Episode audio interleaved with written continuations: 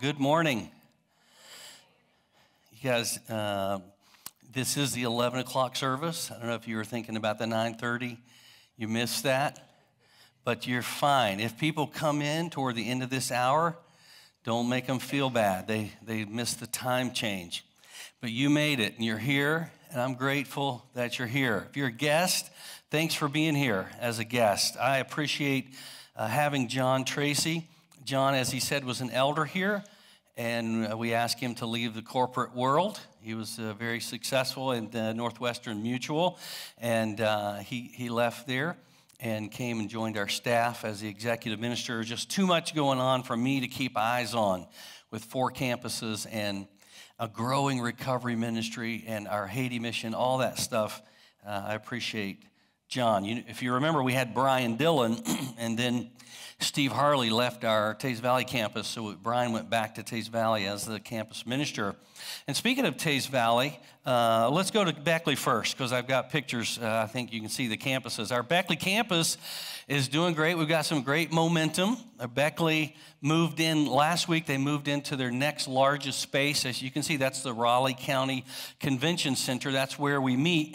and they moved into the next bigger space, and the, last Sunday they already exceeded the percentage we like for. Uh, so they out, they were out of space the first Sunday they were in there. So what that actually means is they need to set out more chairs and open up one more uh, uh, sliding curtain to have a little bit more space. So Beckley campus is is doing great. Yeah, great momentum going there.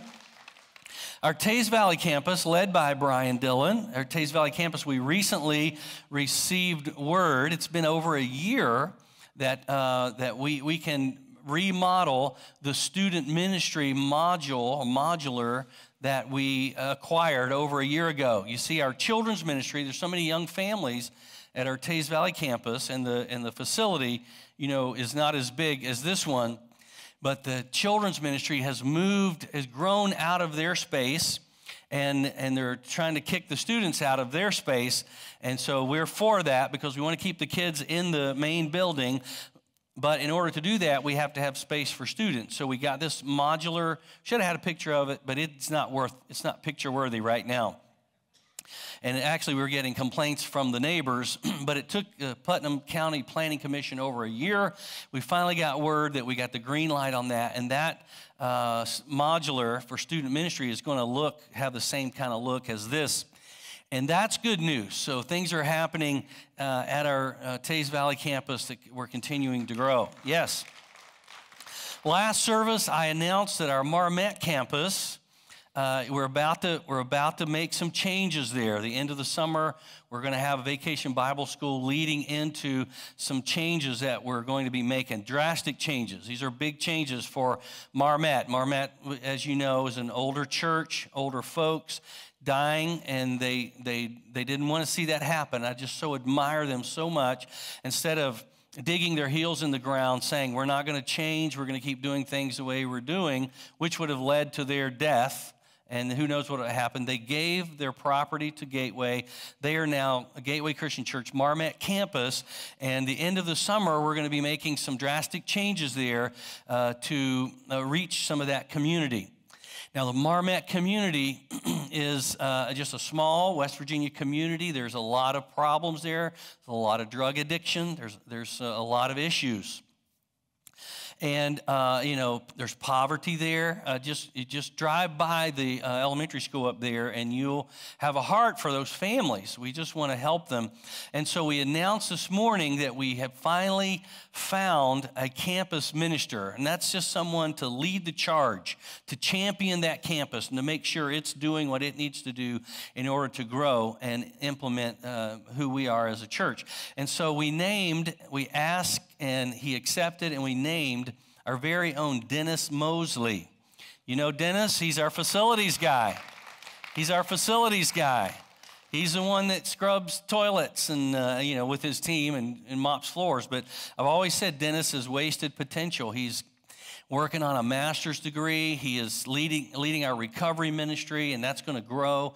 And Dennis has agreed to be the campus minister at at Marmet, and I think it's going to be a great combination. And so, recovery community is actually going to help us in that area. So, I'm really excited about the changes happening in our church and the momentum we have. Now, speaking of momentum, we have 400 names now. 400 people have written a name, and you can still do that today. Yeah, 400 souls that we're standing in the gap for. Yeah, either clap or don't. Come on. Uh, so, uh, 400 souls we're standing in the gap for. These are lost people or people who have left the fold. They're out there in the world and they're on your heart, they're on your mind. Now, that's 400 across the church, not just this campus. 400 souls that we want to see come back to the Lord, come back to, to Jesus, come back to the fold uh, or maybe for the first time. So 400 is a great number. I'm excited. I'm excited about what God's going to do. And if you're still not sure about your one, if you're still thinking about it, maybe you have analysis paralysis. You're trying to analyze who's going to be the best one for you. Kind of look at it, uh, you know, like pick the low hanging fruit first. Who is most likely to come? Who's most likely to hear you? Who's most receptive to your faith and to your inviting them to church and inviting them to a relationship with Jesus? Do that first. It's kind of like Dave Ramsey, you know, he says, since we were talking finances, when you have debt, you pay the smallest one off first. And then whatever you were paying on that, you take that amount and you add it to your second highest debt, or lowest debt, rather. You pay the low ones, lowest hanging fruit first, pay those off. Take what you were paying here and add it to what you were paying here, and then add that to what you were paying here. That's called a debt snowball. That's how you pay off your debt. You got to commit to not spending that money in other places. You're going to uh, keep applying it to debt. Well, what we're talking about here is a prayer snowball. It's a prayer snowball. You might think, well, I don't know which of these three to pray for. Get the low hanging fruit, pray for that one, get them in, and go for the next one. It's a prayer snowball. We invented that prayer snowball. All right? So if you see that out there anywhere else, we invented that, and we're going to have to uh, tweet that. Where's Karen Shea? We need to get that down. we have lots of good momentum. Now we're in Matthew 13 today. If you have a Bible, you want to turn to Matthew 13. I encourage you to do that on your smartphone. I'm going to have some scripture behind me. Matthew 13 is where this series started. Pray for one. And if you're, if you're here for the first time or you're not sure, Pray for One is simply our evangelistic effort, something everybody can do. We're not asking you to get up and preach a sermon or give a homily or uh, sing a song. We're asking you to do something God has given all of us the ability to do, and that's pray.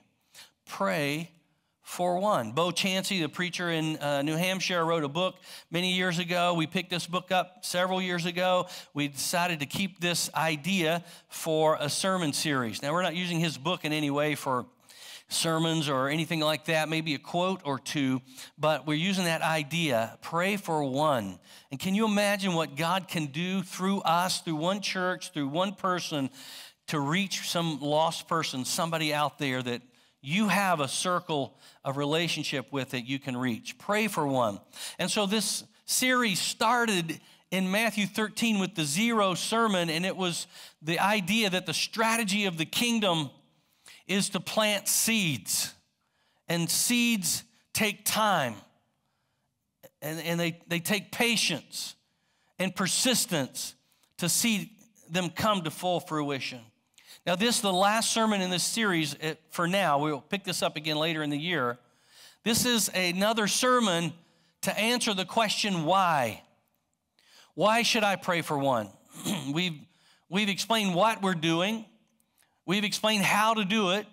Now we're answering the question why. We've talked about where, all those interrogative questions, reporter questions. Why are we doing this? Last week, we answered the question why, but I wanted to do it in two sermons from Matthew 13. I want to tell you, we live in a world that is antagonistic to our values. We live in a culture that wants to relegate Christianity to the side and call it old fashioned, out of touch, unreasonable, narrow minded, bigoted, and other words worse than those. We live in that kind of culture. If you haven't experienced that, then I'm going to challenge you to start living your faith a little bit more publicly. And that means your social media, that means at your job, that means at your recreation. You just mention the name Jesus and how you are holding on to him, and you're going to get some pushback. So, we need to pray for one because the world is against us. The world's against us. But we remember the passage greater is he who is in you, in us, than he that is in the world. You remember that? It's in First John.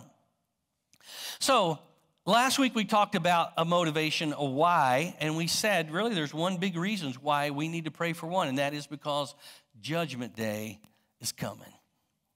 We believe in the literal, physical return of Jesus to the earth to judge the living and the dead. Judgment Day is coming, folks.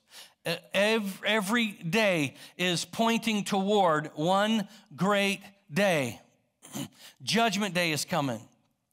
And I don't know if Christians today have gotten out of touch with that or we've kind of forgot about that. There were scoffers and mockers in the first century who doubted his return. And no doubt, 19, 20 centuries later, there are people who say, yeah, right. But I live my life, and you should live your life with that truth that Jesus is coming back. Judgment day is coming. And you and me and your one and my one and Gomer and Laura Lee Hobbs down at the diner, we're all going to be here to meet him when he comes. Thank you, Jill. I'm glad you got that. And so we need to be ready, don't we? We need to be ready. Last week from Second Corinthians chapter 5, that verse that says, We will all appear before the judgment seat of Christ and give an account for the deeds done while in the body, whether good or bad. We pictured, and it might not be the right picture, but it is a picture that I have in my mind of uh, multiple lines lining up all of humanity, all of, all of humanity living and dead will line up there, and the judgment seat of Christ is there, and perhaps there's angels filtering through the lines. And you look across and you see your one standing over there, and he's got a terrified look on his face because for some reason you didn't take this seriously or you you kind of let it get past you or you got too busy. Spring was coming and you had other things to do and your life was out there and and and you just you just left your one alone and so he's got a look of terror on his face because he knows what's happening at the front of the line. There's a great separation of the sheep and the goats, the, the, the good and the bad. And uh, those who are being cast out of his presence are going to spend an eternity with, uh, with torment in hell with the weeping and gnashing of teeth. Now, hell doesn't scare people today because we live in the 21st century and we watch TV shows that are a whole lot more scarier than we think hell is. But let me tell you, this is, this is more than a TV show. This is more serious than any, any movie you might watch. This is reality TV. This is what's going to happen. And unless we get the gospel to the people around us in our circles, I'm not talking about the people of Ukraine or Russia or even Haiti. I'm talking about the people right here in America, right here that live right close to you. Let's start here. Let's pray for them. And if they're unreceptive to our attempts, if they're unreceptive to our prayers, if, if they don't want to have anything to do with the gospel, we have the motto in Matthew chapter 10, I believe it is, where Jesus said, Shake the dust off your feet and get on down the road. Somebody's going to listen. And so, uh, Judgment Day is coming, and we got to be ready for that. That's why we need to pray for one. That's kind of like a slap in the back of the head. You know, when I was in church, as a kid in church, oftentimes I would sit in front of, in the row in front, and it took me years to figure out I need to stop doing this, sit in the row in front of my parents or my mother and my grandparents, because oftentimes I get this slap in the back of the head.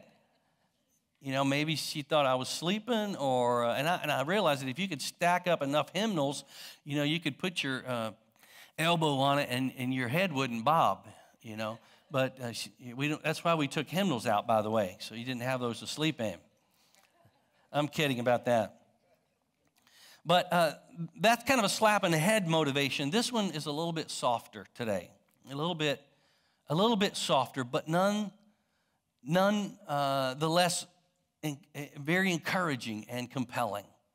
Matthew 13, two parables we're going to look at today. First one's in verse 44. Jesus said, The kingdom of heaven is like treasure hidden in a field, which a man found and covered up. Then in his joy, he goes and sells all that he has and buys that field. Now let's remember that here in Matthew 13, Jesus is talking about the kingdom, the nature of the kingdom of God. And then he's telling parables that relate to the kingdom. And he's already told uh, parables of the sower, a sower that sowed seeds in many places, then a sower who the enemy came in and sabotaged the field with weeds, the zizania weeds. And now he's talking here, and there, there's parables I'm not even covering in Matthew 13 that, that give us some insight into the kingdom of God. And in this parable, he seems to indicate that the kingdom is like a treasure that's hidden. In other words, it's not like the 45 carat Hope diamond on display at the Smithsonian Natural History Museum in Washington, D.C. Has anybody seen that? The Hope Diamond, quite a sight to see, and it's not even as big as it used to be. They passed through the centuries and been cut and hidden in all sorts of things. No, the kingdom of heaven is not like that. It is a treasure hidden in a field. And only some people have discovered it and some haven't. Matthew 7 14, Jesus said, For the gate is narrow and the way is hard that leads to life, and those who find it are few. In this parable, there's a man who stumbles upon the treasure. Maybe he's been hired to plow the field. And about halfway through the job, his plow all of a sudden hits something solid, which he assumes is a rock, and it kind of comes to a sudden stop. And so he's a little bit annoyed at first, probably. And so he goes around pulls the plow back and gets down on his hands and knees and begins to move the dirt so he can take the rock out so he can finish the job. But to his surprise, it's not a rock, it's a box. It is a box, and when he when he cracks open the box, it is full of treasure. It's gold and silver and jewelry pieces, and so much in there that it just blows his mind. And he quickly covers the box. I mean, this is the box that Rick and Marty Lagina would love to find on Oak Island, right? I mean, I just keep waiting for them to find that box. I mean, they're teasing me every episode. I want to see them find that, that box. I just wanted the thing to come up and jewels to be dripping out of it. Well, that's what this guy has. And he knows immediately that uh, this box is valuable. In fact, he, uh, he didn't, uh, he didn't lay it all out and appraise the value. He knew it was just at first glance more valuable than anything he owned than everything he owned. And so, with great joy, don't miss that. You can read this parable and miss this. With great joy, he goes and sells everything he has. He goes home, he puts a sign up that says yard sell. He sell everything he's got and the yard and the house. And then in great joy, he goes and gets that cashier's check I'm sure his neighbors were confused because most people who liquidate all their assets are bankrupt. They're having to pay off debt. Most people uh, aren't smiling like this man was smiling when they, when they have to get rid of everything. I mean, you're, you're selling that, you're selling your clubs, you're selling your, your, your wife's uh, washer and dryer.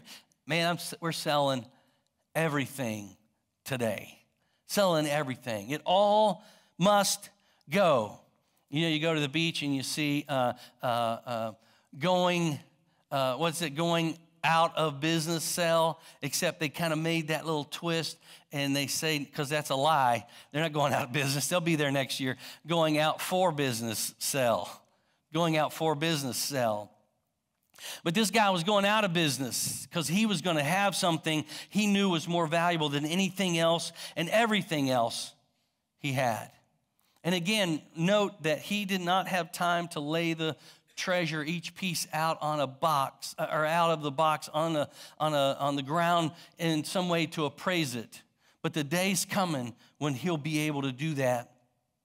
And when he does that, he'll be glad he sold everything he had to own the field, to own the box, whatever it took.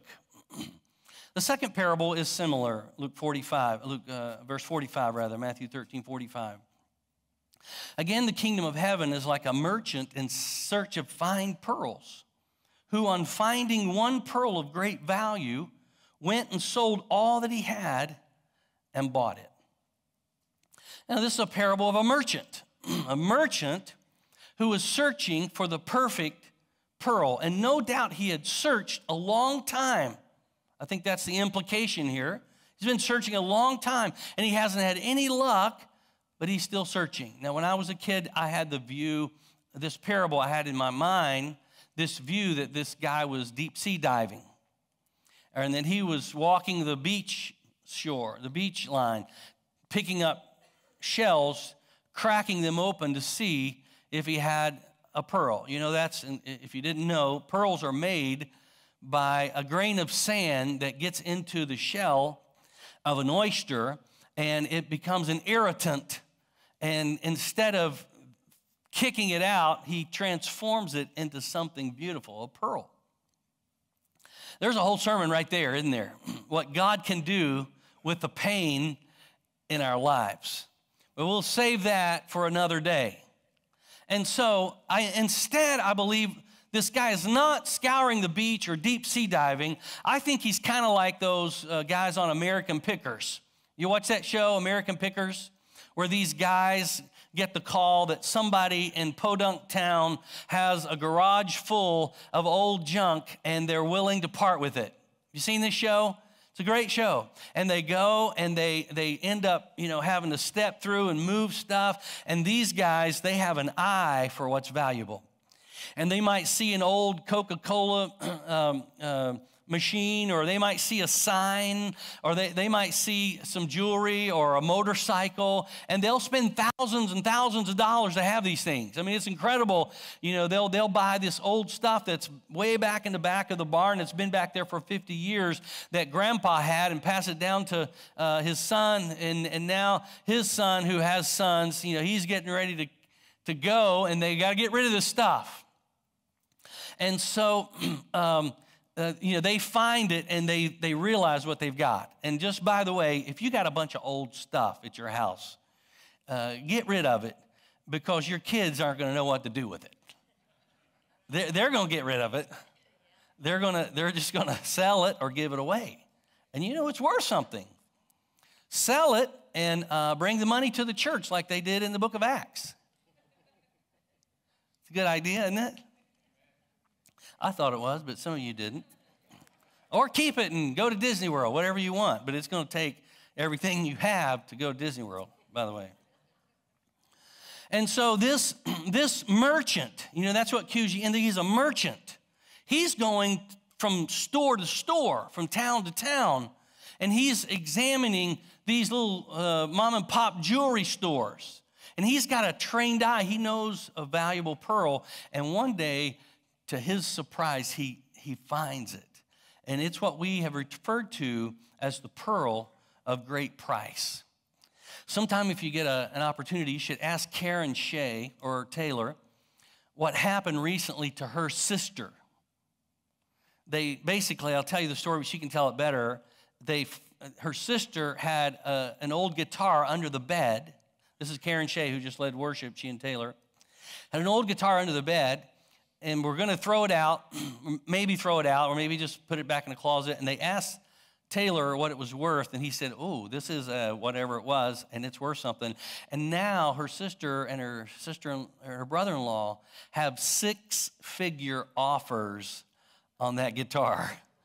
Isn't that cool?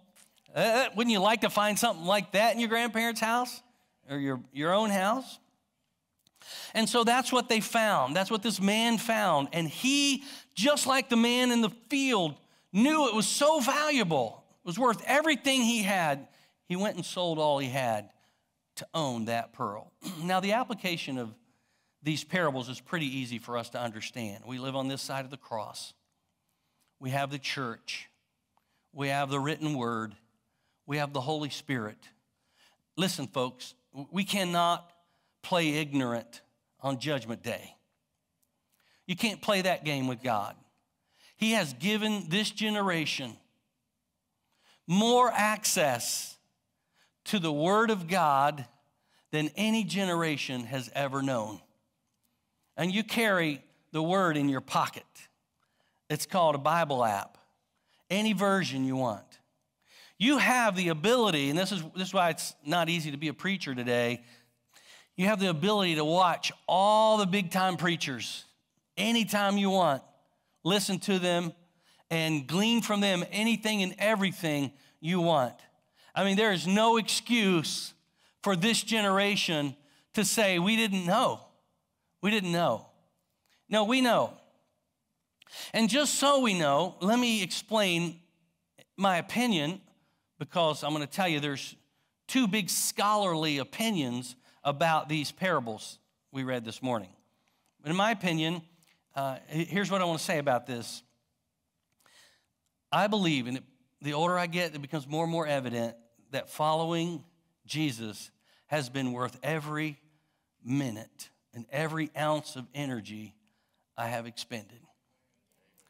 The longer I live, the more he means to me. How marvelous it is to be able to live with hope and purpose and meaning in this life. The old song says it gets sweeter as the days go by. You remember that song? Love that song.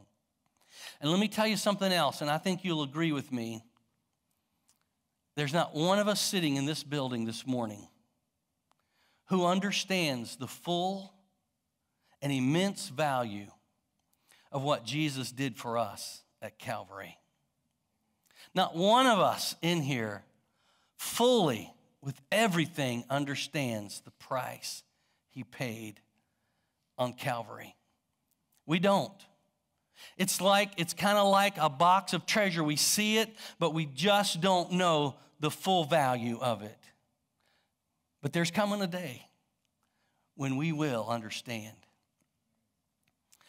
And let me tell you, I, I think of the word precious. I love that word. Oh, there's so many old songs that have that word in it. But it comes from the Bible, 1 Peter 2. As you come to him, Jesus, a living stone rejected by men, but in the sight of God, chosen and precious. Back up a chapter in first in, in, in 1 Peter.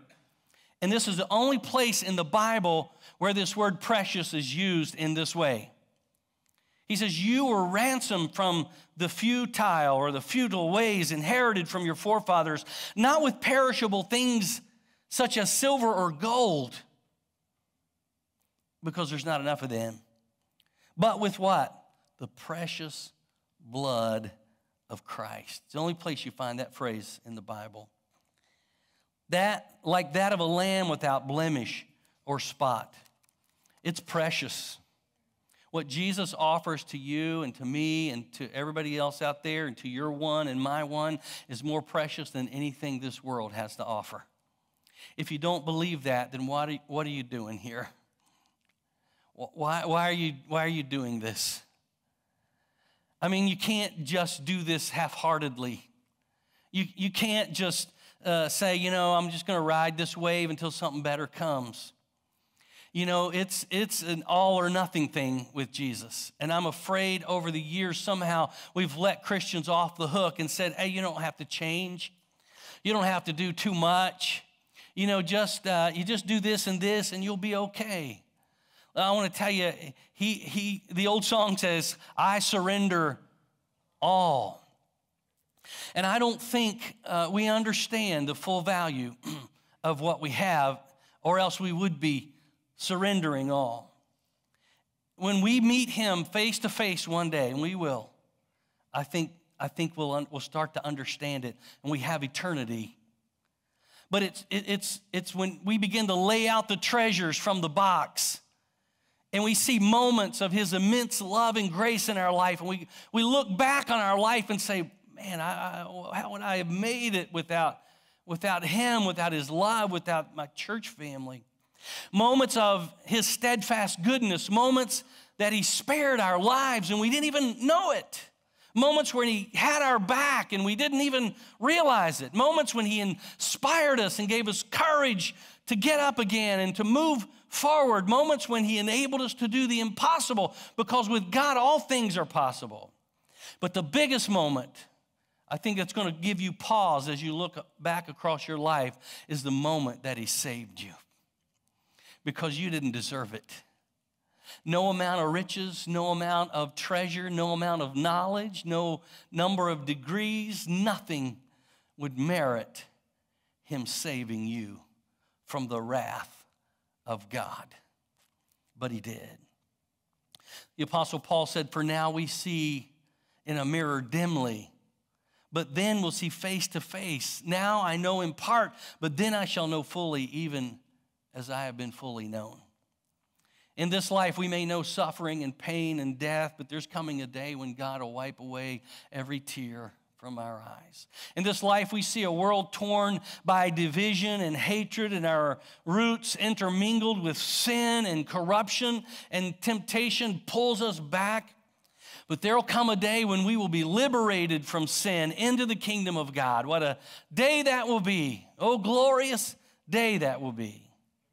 Now, before I finish, I want to I want to give you the two applications. They're two different applications. They each take a different one of these scholarly views on this passage. And honestly, I don't care which one you you land on because I like them both. But here they are. Number one, Jesus is the treasure that you seek. He's the treasure that you seek. You are the man in the field. You are the merchant going from town to town. The kingdom of God is the treasure. The church is the treasure. Uh, Jesus is the treasure. And when we finally come to our senses and realize the value of Him in our lives, we'll do whatever it takes to have Him and whatever it takes to let others around us have Him. The 17th century French philosopher and mathematician Blaise Pascal is credited with the saying, There is a God shaped hole in the heart of each man, which cannot be satisfied by any created thing, but only by God the Creator made known through Jesus Christ. And so, whatever you've been trying to fill that with, whatever your one has been trying to fill that with, whether it's the possessions that they have, or the degrees they're searching for, or sex, or alcohol, or drugs, or relationships, or whatever it is, there's still gonna be an empty cavern there.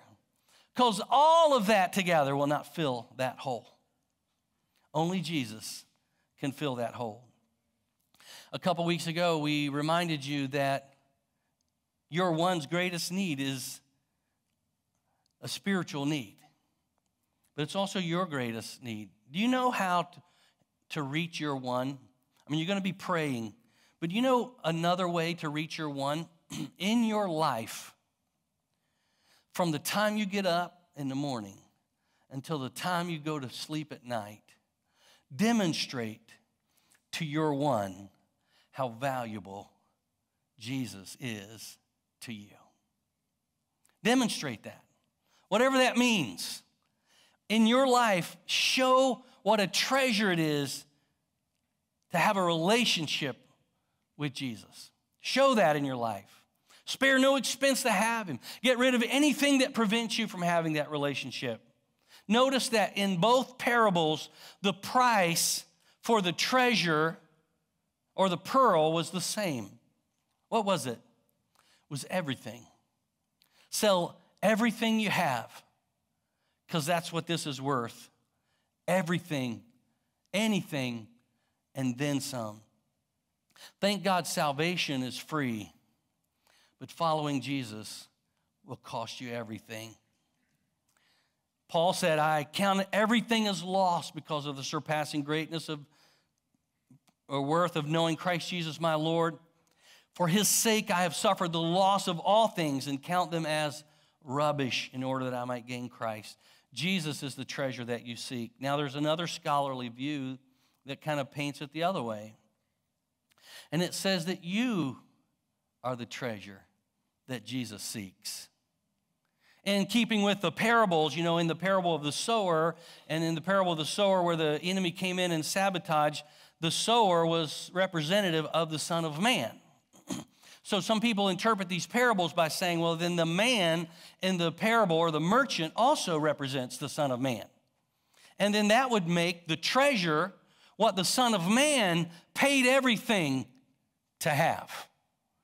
You know, the Bible says he gave it all, he paid it all. And so that's okay. You can view it any way you want to. But now you're the treasure. And do you know how much he loves you? And he loves your one? Do you know how much? The Bible says Christ loved the church and gave himself up for her. I love in the parable, both of them, it says they sold all they had. Jesus laid it all down on the line. Romans 5 8, but God shows his love for us that while we were still sinners, Christ died for us. Now, several of you have told me that your one is a family member. Your one is a family member. So you would resonate with this. Your one is a treasure to you. And our hearts break when family members leave the fold, go outside the, the family of God, live in a way that disregards and disrespects the ways of God. That breaks our heart, especially if it's a child. If it's a child, you know, I, I, I thank God every day, every single day, that my children love the Lord. It's a blessing. And in their life, demonstrate that. I count my blessings that my daughters married Christian men who love the Lord. It's a blessing. It's a blessing I don't take for granted. I don't take it lightly. It is an immense treasure to me to go to bed at night knowing that if something happens to me, to their mother, my wife, to, to them, I will see them again in eternity. I realize that there are some of you who your one is a, a lost family member or someone who's left the fold and you're in fear of their, uh, of their, of their future. You know, the Bible says that, that the Spirit explicitly says that some in later times will abandon the faith. And that's, that's heartbreaking. This old world has a pull it has, uh, it has a way of tricking our, our, our, minds, especially the minds of young people, into believing that what the devil is offering is better than what God offers. And that is a lie, isn't it? And we have to counter that by demonstrating in our own life that what we have from Jesus is a treasure more valuable than anything in our lives and anything the devil can offer. And so don't look at yourself as a failure. If you're a parent of a child or, or a, a spouse or some kind of influence on somebody, you just double down on your prayers. Double down on your lifestyle. What is it, Lord, that I can do? What changes can I make that might influence my child, my son, my daughter, my grandchildren, my spouse to come to you? What, what can I do? The Bible says we are ambassadors for Christ. We read that as our focus verse. And God has blessed us in every way, every breath of our lives. And we have the great assurance of knowing that because of Calvary, He is the treasure we never have to part with. And one day we will carry Him, or maybe we should say, He will carry us into eternity. I love what Zechariah 9 says, my last verse. On that day, the Lord their God will save them as the flock of his people. He loves us. Like, for like the jewels of a crown, he treasures us. They shall shine on his land, for how great is his goodness and how great is his beauty. This is going to be, this is the last message in this, and I, I just want this to motivate us to never stop praying for one. We're going to talk about it some more in coming weeks, but uh, this is why. Because what we have, we want them to have. We want everyone to have. Bible says God doesn't want anyone to be lost, but all to come to repentance. And that's our goal, starting with one. Will you stand with me? Let's pray. Almighty God, thank you so much for your goodness and grace. Will you, will you prompt us? Will you uh, give us a prod? Will you uh, slap us in the back of the head when we need it? And also remind us of, of, of why we're living this lifestyle so we can share it with others. Lord, that's my prayer. Keep us going in this because we know that people are dying and going to hell every day. Help us, Lord, to step in there with the gospel, with the saving knowledge and message of your Son, who is our Savior. It's in His name that we pray. Amen.